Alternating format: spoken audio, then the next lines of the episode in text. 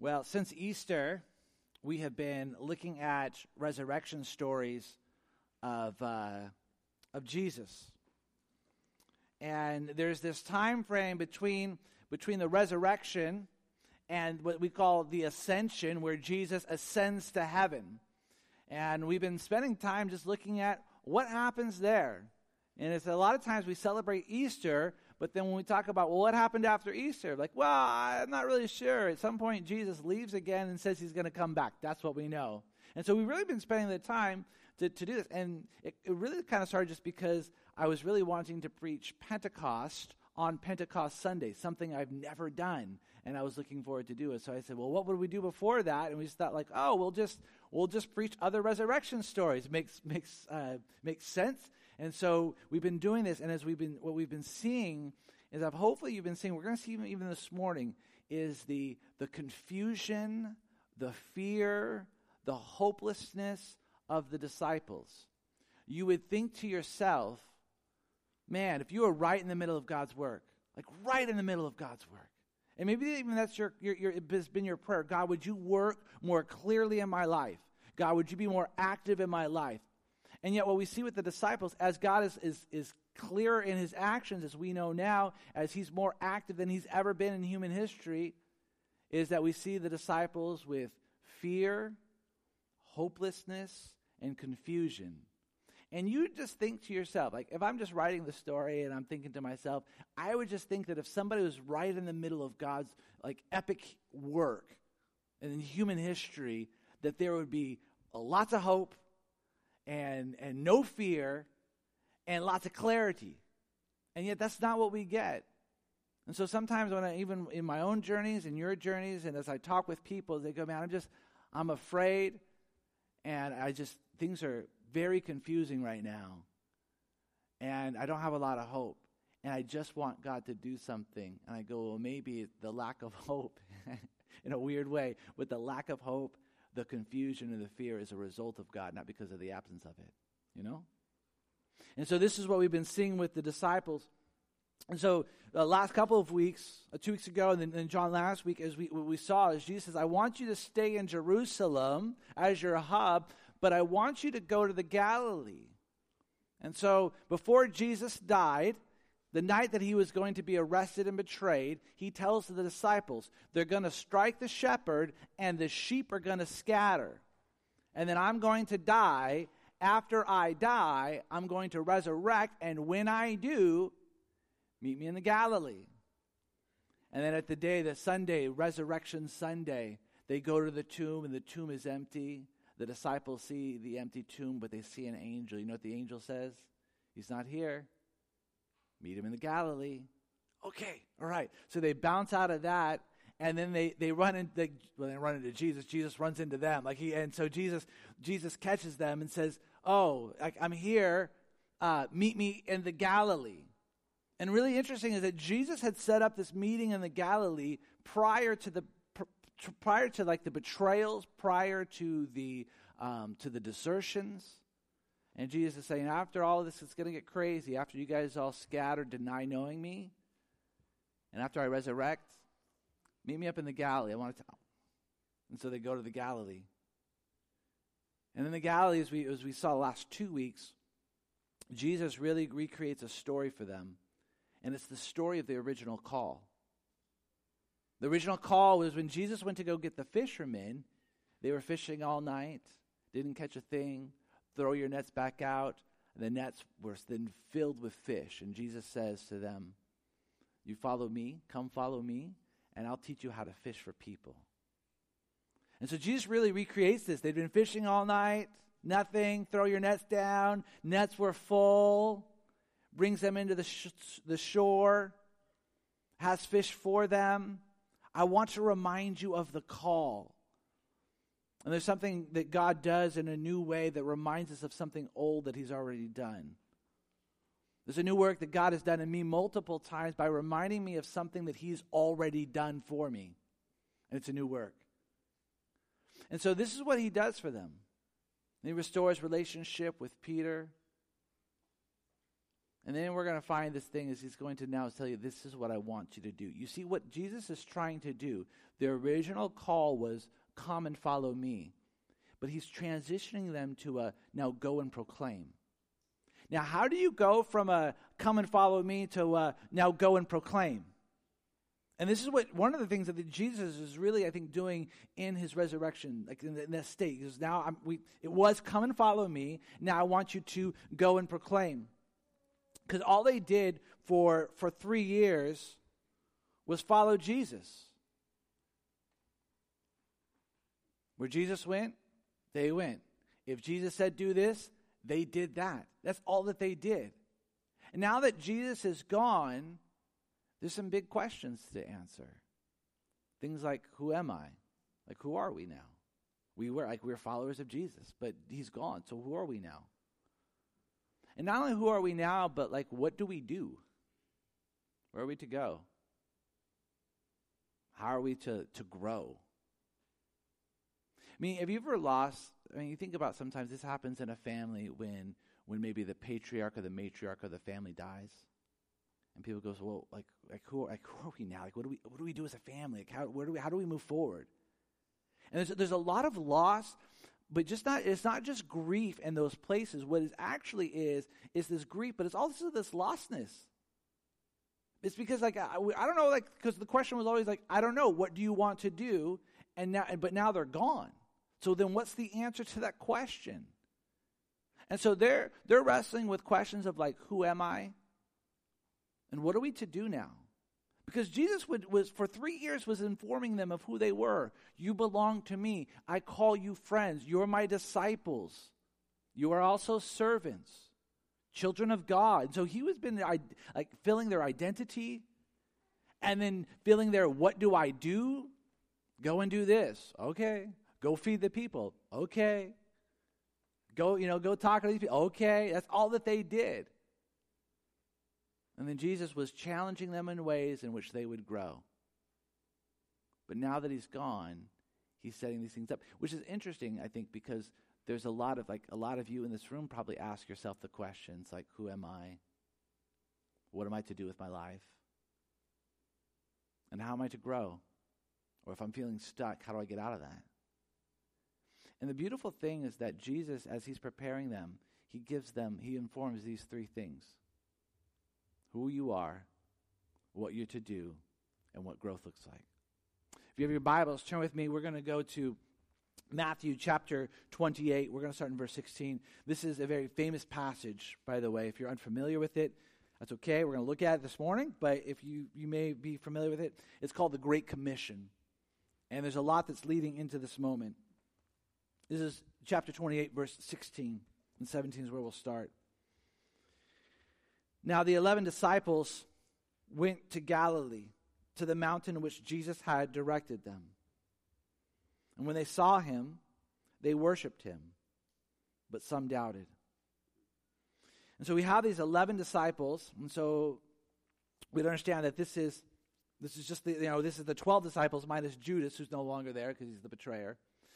And so so they got the 11. They've already had the meal. All of that, I think, has already happened. And then Jesus directs them to go to this mountain. And I love how Jesus is like, he's still directing them. He said, All right, now go here.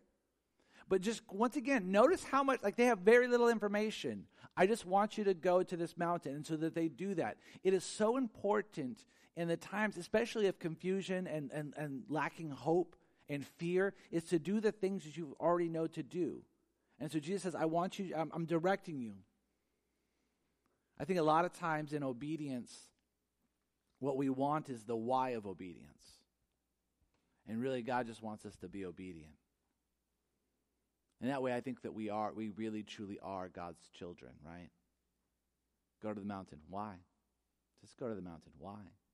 Why? Go to the Galilee. Why? Can you tell me how many times in my life I, God said, I want you to do this? I'm like, why? Why? Because I want the information before, like, I want to know what, I want the, I want the why to motivate the obedience. Right? I want to know, and, and so then I can wait because God said, well, because this is why, and then I can weigh that and go, well, that's a pretty good why. That's a really good why. Yes, I will do it for that kind of why. But a lot of times, it's just like, why? Why? I mean, think about your kids sometimes, maybe. Go clean your room. Why? Eat your vegetables. Why? Because they're good for you. Why? I don't know. They just are. Like, just like, just eat them, right? Just, and, and what happens, uh, you know, eventually is like the well, why, why, why? And you do like you want like I want to give you some information. But at the end of the day, you're like, because I'm your parent, and I that's what I said. And what you're saying is like, what I want you to rely on is the trust in this relationship that I'm your parent, that I am over you, and that I know better than you. So we want the why, and God says sometimes He goes, "Oh, I'm just going to direct you, and just just go to the place I directed you." And actually, a lot of times, what I've found in my own journey is actually the the understanding flows not into the obedience, but the understanding flows out of the obedience. There's a lot of times I can look into something, I go, "I doesn't make any sense at all to me," and then I look back and I go, "Oh," and God's like, yeah, yeah, no, no, I know. Like, why do you think I told you that? Okay, that makes so much sense now. And so they go to the place that they're directed. And then did, did you catch this? That some worshiped and some doubted. Now, some people they want to say that there's more than the eleven there, and so what it is, the the eleven worshipped and the other people doubted. And I go, I don't think that's being honest with the text. It says that the 11 are there, some worshiped, but some doubted. Go, these are the 11. And my question to you that rises, I think, from the text is what did they doubt? So we've got a group that are worshiping and a group that's doubting. Yeah, I don't know. What are they doubting? And I go, are they doubting this idea that it's Jesus? And I go, I, I don't think that's what they're doubting. Jesus has revealed himself. Are they doubting that he's resurrected? I don't think that they're doubting that. He's made it very, very clear. Then what are they doubting? Well, I think, because what we see here is that it's that some were worshiping and some were doubting. In other words, the, the, the worship is on the opposite. There's worship and then doubt. And you go, well, why, why are they worshiping? Really interesting is that, like, this worship. Because, because as, like, if he's a really good teacher, a really good rabbi, a really good friend, you could love him, you could honor him, you could respect him, you could revere him, you could even give your life for him. You could serve him. There's a lot of things you could do if he was simply a rabbi or a teacher, a prophet, a man of God. But there's only one reason why you would worship him. You'd only worship him because you thought he was God. You see, worship is, is, is, is reserved for God and for God alone. And so for them to worship him means that they are saying, We believe that you are God. Now that's a, that's a bold claim. I mean, we're talking about God. We're talking about God in flesh. It's one of the craziest claims I think of human history, but it's, but we see it. And so, for them to worship Him, what they are saying with their worship, because they would only worship God, it's it's only reserved for God worship. What they're saying in their worship is that Jesus, we believe. We don't get all of this. We believe that you are God. But some doubted. What are they doubting? I go, I think they're doubting that He's God.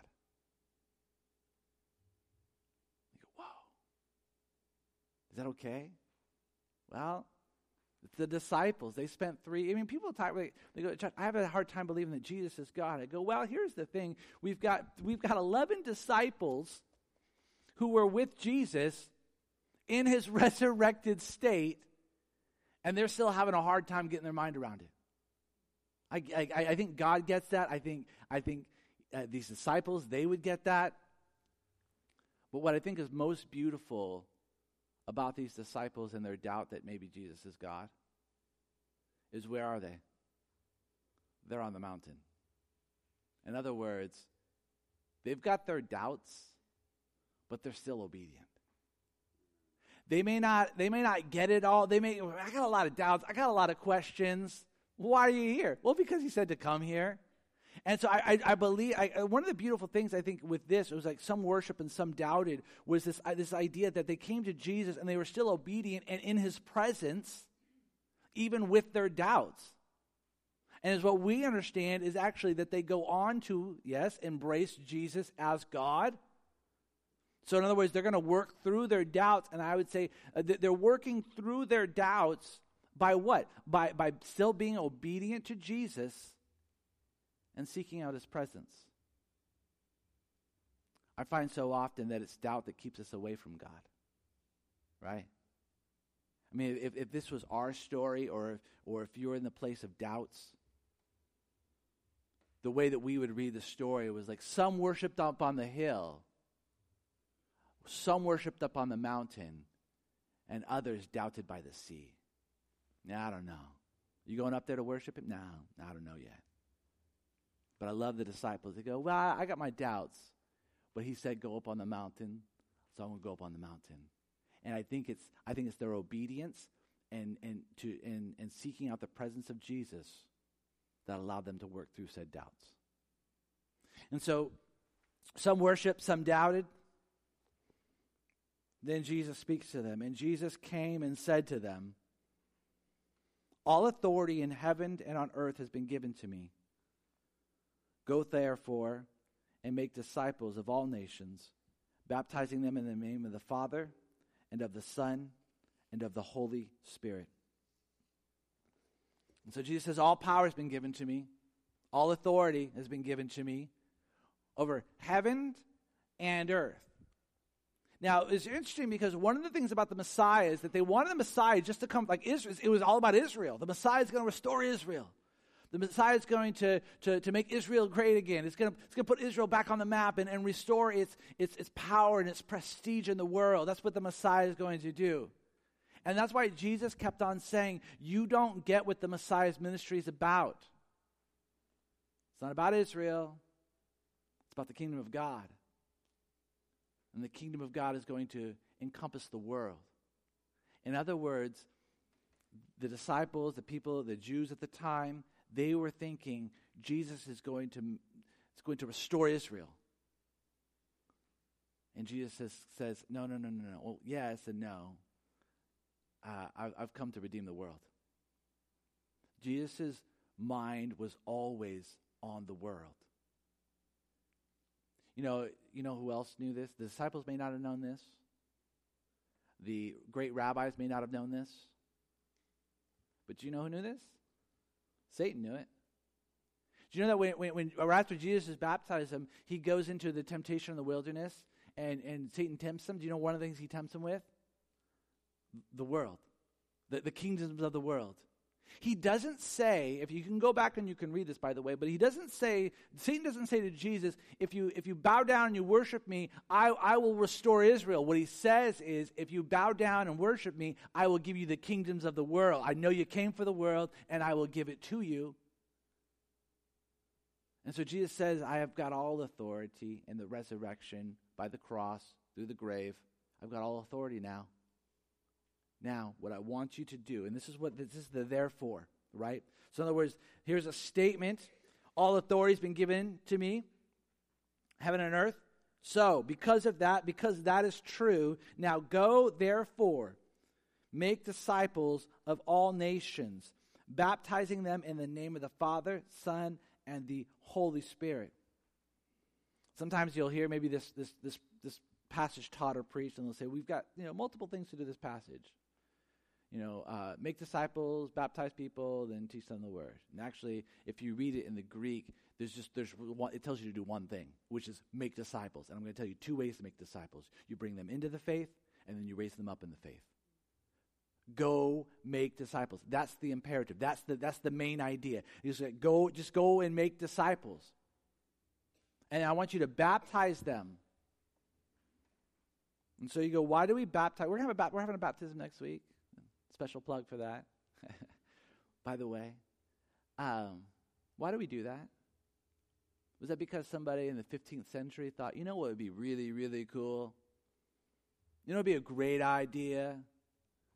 And then for the last 500 years, 600 years, we grabbed onto that. It was like, yes, yes, that's cool. Is that why we do it? No. You know why we do it?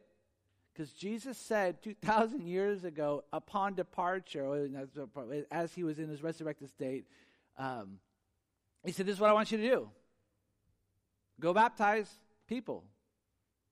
This is the way of, of bringing them into the faith. It's interesting as you read, if you read the book of Acts, as the church is starting to move out, is that baptism and salvation is really a lot of times tied together. Repent of your sins, trust in Jesus, and then be baptized. We'll even see in a few weeks when Peter preaches his sermon on Pentecost, like people come to faith. What should we do, Peter? You should come to, you should repent of your sins and be baptized. And so they're, they're baptized that day. And so it's interesting, uh, sometimes in the, the church is what we, we don't, we don't really tie baptism as much to salvation as we tie it to more of a mature Christian. You know? In other words, it's probably less of an initiation into the Christian faith and more of a graduation, right? Oh, so we have achieved some things, and so so now we should be baptized. But the, actually, the scriptures often it ties it. If we think about the Christian journey, becoming a Christian and maturing in Christ, is that the baptism is actually tied intricately to this part. It's like this is this is part of the initiation into the Christian faith. Now, I believe that you are, you are, you are saved upon belief. Like when you believe in Jesus, that's when you're saved. In other words, baptism is not what saves you, but it's tightly tied to it. It's this initiation, it's this public proclamation of faith. And so when people ask, like, who should be baptized, and sometimes I'll have meetings with people as I've been doing, uh, should I be baptized? Like, what, like my main question I'm trying to, to answer is, are you a Christian? And if the answer to that statement is yes, then the answer to the baptism one is yes. And if the, if, if, if the answer to that is no, then the, probably the answer to the baptism is no, unless you would like to become a Christian right now. And I've done that before. I've talked with people and they go, I'd like to be baptized. Are you a Christian? No. Oh, well, only Christians are baptized because uh, that's, that's what happens. And so, uh, would you like to become a Christian? Yeah. Okay, well then let's uh, let's walk through that then. And so, so when people ask, they go, "Well, well, well, should I should I be baptized?" I go, "Are you a Christian?" yes. Then yes. All authority has been given to him. Now go, and I want you to baptize people. Bring people into faith. Have them identify with me, with the Father, Son, the Holy Spirit, the Trinity. That's what I want you to do. You're going to lead people to me. This was the original promise, right? I'm going to teach you how to catch people now. I want you to go and I want you to catch people. I want you to baptize them. The reason why we're doing baptisms, because people are Christians, have not been baptized. Yes, yes, and also so that we can be um, we can be right and good with what God has commanded us to do. And by the way, if you're a Christian and you haven't been baptized, uh, we have baptisms next week. So, so you, we can actually solve that for you. We can solve the, the issue for you. Love to talk to you. Uh, Matthew chapter 28, then verse 20. Teaching them to observe all that I have commanded you. And behold, I am with you always to the end of the age. And so what he says is, I got you got two jobs, two jobs. You have two jobs. Who are you? You're mine. You belong to me. You're still my disciples. And what am I to do with my life? Because you got two jobs now. I want you to go bring people into faith, and I want you to raise them up in the faith. Teach them all. Teach them to observe all that I have commanded you to do. As you may or may not know here uh, at Northside, like we have a commitment to, especially on Sunday mornings, to preach from God's Word, His Bible. Like we go, why, why would we do that? Because we think it's a good idea. Well, I do think it's a good idea. Uh, but more than that, once because because we we've been commanded to do that. You know, it, it's not my job, and it's not our job as a church to make sure that the world knows how to parent their children. You know that? You know that it's not our job? It's not my job um, as a community for people so that we make sure that people are really, really good with their finances. They know how to have good and healthy marriages. That they know how to be better managers of their time. Now that might be that might that, that might happen. And there's things in the scriptures that speak to those very things. But if you were to leave here, or if you were to, uh, to come to Northside for six months, a year, and you were you were better with your finances, a better husband, a better wife, a better parent, a better worker, you were better with your time, but you did not know the commands of God, then we have failed at what we were called to do. Teach them all of the things that I have commanded you to do. And so, when we think about all, I mean like all which means that we talk about like teaching the full counsel of God. Which means if we talk about his love, but we don't talk about his wrath, you know? We talk about only his grace, but we don't talk about his judgment. We talk about his forgiveness, but not his demands for holiness. Then I go, then we're not, we're not teaching the full counsel of God. It's not my job, it's not your job to figure what's supposed to be in there and what's embarrassing that needs to be thrown out. That's not my job. That's not your job. That's nobody's job. It's not Jesus didn't say, go into all the world, make disciples, and then teach them the things that the culture thinks is appropriate at the time. Teach the things that people like to hear. Actually, we're warned later on there's coming a time when people are just going to they're going to flock to people just telling them what they want to hear. What's your job, church? Your job is to teach my full counsel. All that I've commanded you, all that I've commanded you to do. And I love this here. Then this idea of then teaching them to observe it. So I love this. It's not just teaching them, right? Teaching them to observe. In other words, it's not just giving them the information. Here's information, here's more information. We're going to fill your heads full of information, but actually information that has application. Here's what you should know, and here's actually how you should observe what we have just learned. So, you guys who have, have talked with me enough to know that I, I love to say that theology always has good application. Theology, what we believe about God, always, always, always has good application. And so if all we're doing is, is filling your head with, with, with things like God is holy and God is right and God is good, but never teaching you what, what how would we observe that? What does it mean to apply this idea that God is holy? That God is right, that He is good, that He is everywhere. Teach them how to do that. When I give you my commandments, teach them to observe them. And he goes, This is your job, church. This is your job, disciples. You got two jobs. People are, what should I do as a Christian? You got two jobs. You are to bring people into faith, and you are to raise them up in that faith. When I was a youth pastor in Santa Rosa, it was a it was a part of my. I was only there for like two two and a half years, and so it was a short tenure. Um, although I guess long tenure in the youth pastor world, but short tenure in two and a half years world. But there was some um, there was some pressure on me from parents to do more stuff with the students. And so I was like, like, like what? And they go, well, we think we think it would be good just to do like more activities on Friday nights. And I thought, why? And I go, well, it's just, it would be good for them to, to, to, to do this. And I go, well, like what?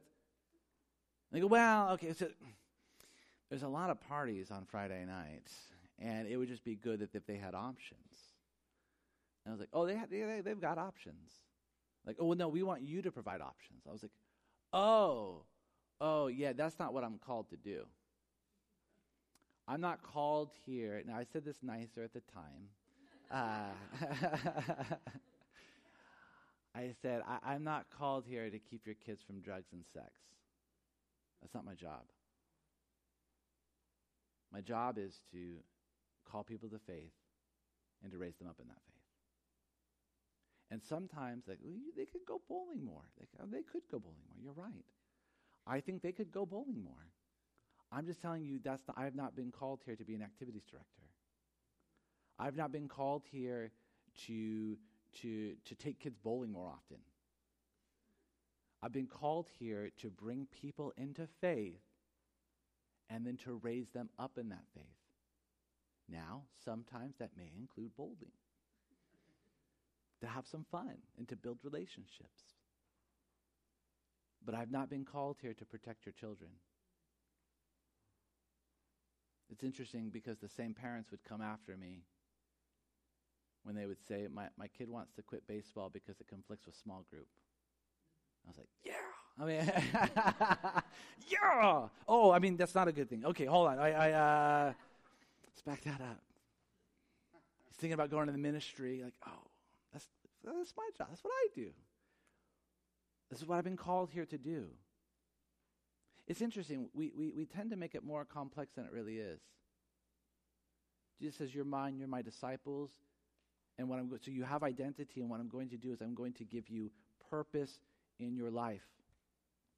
Your purpose is to bring people to faith and then to raise them up in that faith. And you go, Isn't that what we pay you for? Isn't that why we send out missionaries? Well, yeah, that's helpful. That's why you support them. But they're, they're, they're not mercenaries, you know? It's like, oh, they pay, we, we pay them so we don't have to do it. You know, that, that's, that's the mercenary. We put, them in, we put them in harm's way so that for, for a cost so that we don't have to do it. Once again, not what Jesus said in the Great Commission. Go and make disciples. So go bring people into the faith or uh, so go bring people into the faith, raise them up in the faith, and if you can't do that or if that puts you in harm's way, just have a job that pays well enough so you can pay other people to do the job. Not what he says.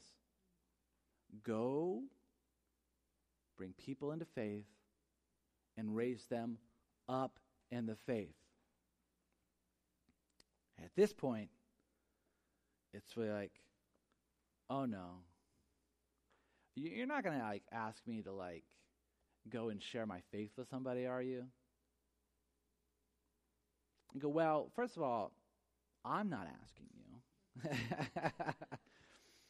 and interestingly enough, Jesus isn't even asking you, Jesus is commanding you. By the way, when it says, because it's go make disciples, there's not a question mark on that, like go make disciples? You know, it's it's actually it's it's in a it's in a a, a, a command form. So even actually the way this is written is is like it, there should be an exclamation point there. Like, go make disciples. And and that's everywhere that you go. But just as I'm about to freak you out with that, I want to I want to calm you with something else. Assure you with something else. What does Jesus say? Jesus says, All power is mine, all authority is mine. And he says, I'm with you everywhere you go. In other words, I'm sending you out, but just know I've got the, both the power and the presence that you need. Other words, guys, I, I, I'm doing this all like so. I'm sending you out, and this is your job to figure it out. He goes, no, no, no. I'm sending you out, but I'm also sending you out with both my power and my presence. In other words, you don't go alone. When I first got into preaching, because I had been affected by, by really powerful preaching, there was a pressure. I felt a pressure every time I preached to, to create a moment. A moment. Like people are coming in, I've got to like say the right thing, say it in the right way, use the right text, use the right illustration, release at the right time, all of this stuff. And if I can do that well enough and good enough and pointed enough, then people will come to faith. Early in ministry, I was at a camp, not one that I was speaking at, but one I was just a cabin leader at. And this, this guy, his name was Glenn, he came to faith. And so afterwards, I knew that he, I knew that he raised his hand and came to faith. And so we had small group right after that, like right after that. I'm just coming into ministry. I'm like, oh, I want to know. Like, what was it? Like what was that what was that moment? What was said, what was done, what was sung? What was the illustration? What's the what, what was the tipping point? And so I asked Glenn as we as we had prayed together, and I asked him that night. I said, Glenn, I said, what? Like, why tonight, man? Like, out of all of the nights, like, what was it tonight? And I was expecting him to say something like, "Ah, oh, man, this, that, that illustration, that passage." Even I wasn't expecting. I was expecting something like, "God spoke to me." None of that. His response was, "I was just waiting for an opportunity." I thought, "Whoa." Just waiting for an opportunity. He goes, mm-hmm. I thought, I thought to myself later as, as, as I reflected on that conversation, I thought to myself, you know, here's a crazy thing. That speaker that night, he could have got up and said, he didn't have to pray. He goes, Is there anybody here that would like to give their life to Jesus this morning, tonight? And they would have raised their hand. Like Glenn would have raised his hand, so that would I'm in. You see, I thought I had to create create to conjure up the power and the presence of God. And what Jesus says is, no, no, no, you don't, that's not your job.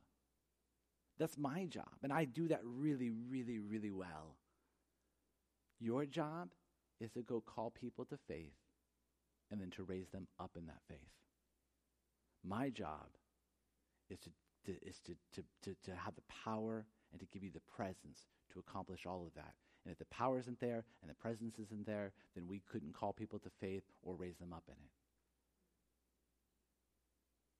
And so, my question to you, which may be an obvious one, is that what you're doing? I mean, is that what you're doing in your, your job, your family, your neighborhood, and this church? calling people to faith and then raising them up in that faith? I mean, hear me on this. There is no greater thing that you can give your life to. People go like, well, well, well what about like, well, what about me? Then how will I grow? I'll tell. I mean, I've been doing ministry now for years, calling people to faith, raising them up in the faith. Most, the, the, the most challenging, the most growth I've, I, have i experienced is in that journey. And if all my journey was ever about was to make sure that I was stronger, I was, like, it wouldn't even possible. The, the, the growth comes because you're challenging other people.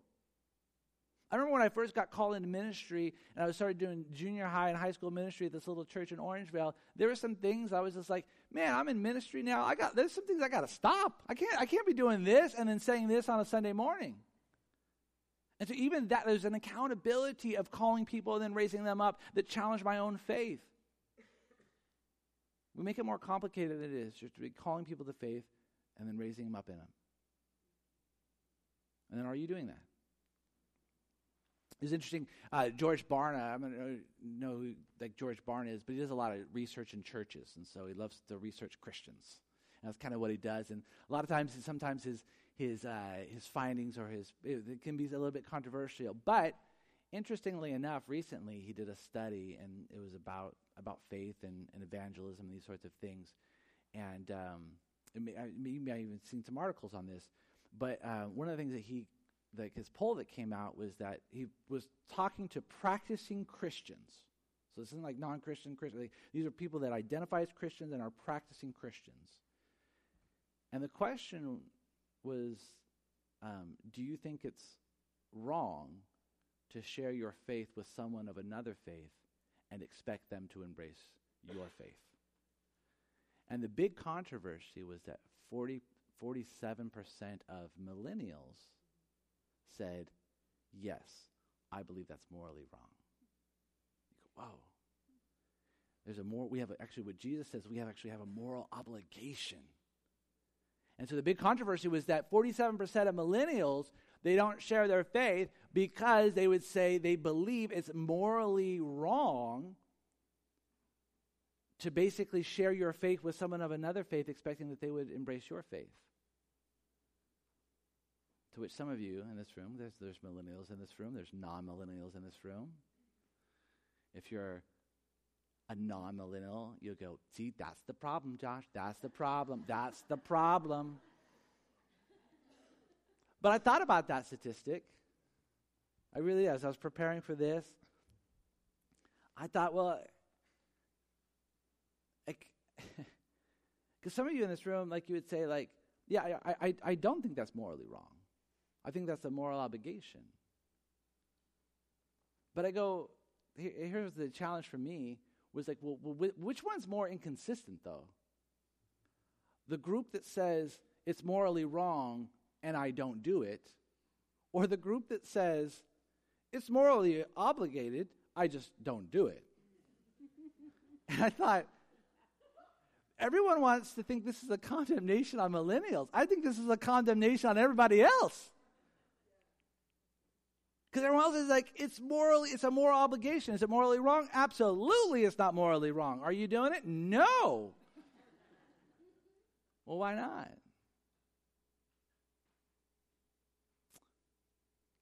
Bring people to faith, raise them up in the faith. And you go with the power and the presence of Jesus. He's not going to send you anywhere he's not already. He's already in the DR. You know? We've got, by the way, John and Lori, who are, who are missionaries in Colombia, right here in the back. He's, he's already in Colombia.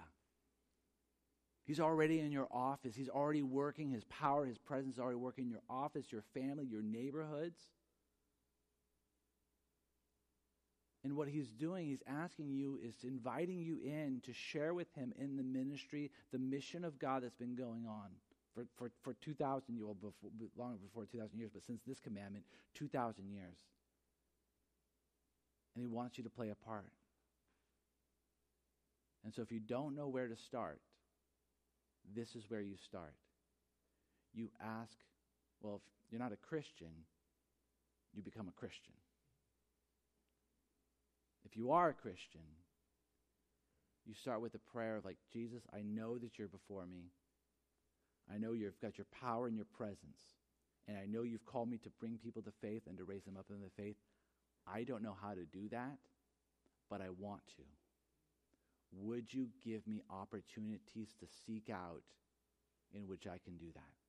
And can I tell you, I've prayed that prayer multiple times. I know people have prayed that prayer, uh, prayers like that, and all of a sudden, people at work, people in their office, people in their families are like, Have some questions about Jesus. Or they'll be asking, like, I'm really struggling with this. And you're like, oh, here's the opportunity to tell them about Jesus. And then boom. Jesus has invited you, He has commanded you as his disciple to bring in more disciples into the faith and to raise them up. But not on your own, with his power and his presence. Let's pray. Jesus, we thank you for your word. We thank you for your challenge. We thank you that you have given us a challenge.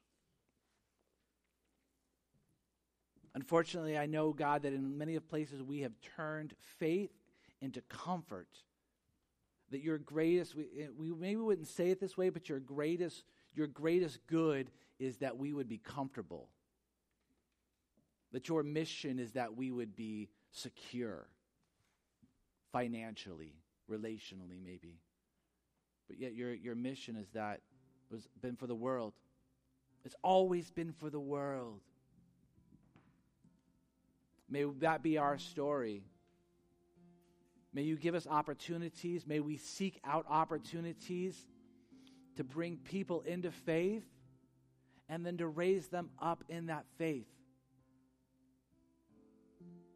I pray that your, your power and your presence would go before us continually, drawing us into relationships, into conversations, into other challenges of challenging people to faith, letting them know that you love them, that you have died for them, that you are looking to restore them, to give them life where there is death. May we be the proclaimers. May we proclaim your gospel. May we not get sidetracked on buildings and, and, and finances and, and, and, and who knows whatever, whatever else.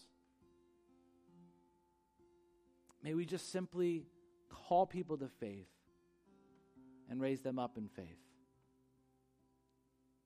God, for those that are here that are not Christians this morning, I pray this morning that you would call them to faith. That this morning this would be a moment of faith, that they trust in you as Lord. And Jesus, that they ask you for the forgiveness of sins. And that we may baptize them in the very near future. We thank you for giving us purpose. In a world that is so longing and wrestling with identity and purpose, we thank you that you've given us both. We love you. We pray for these things in your name. Amen.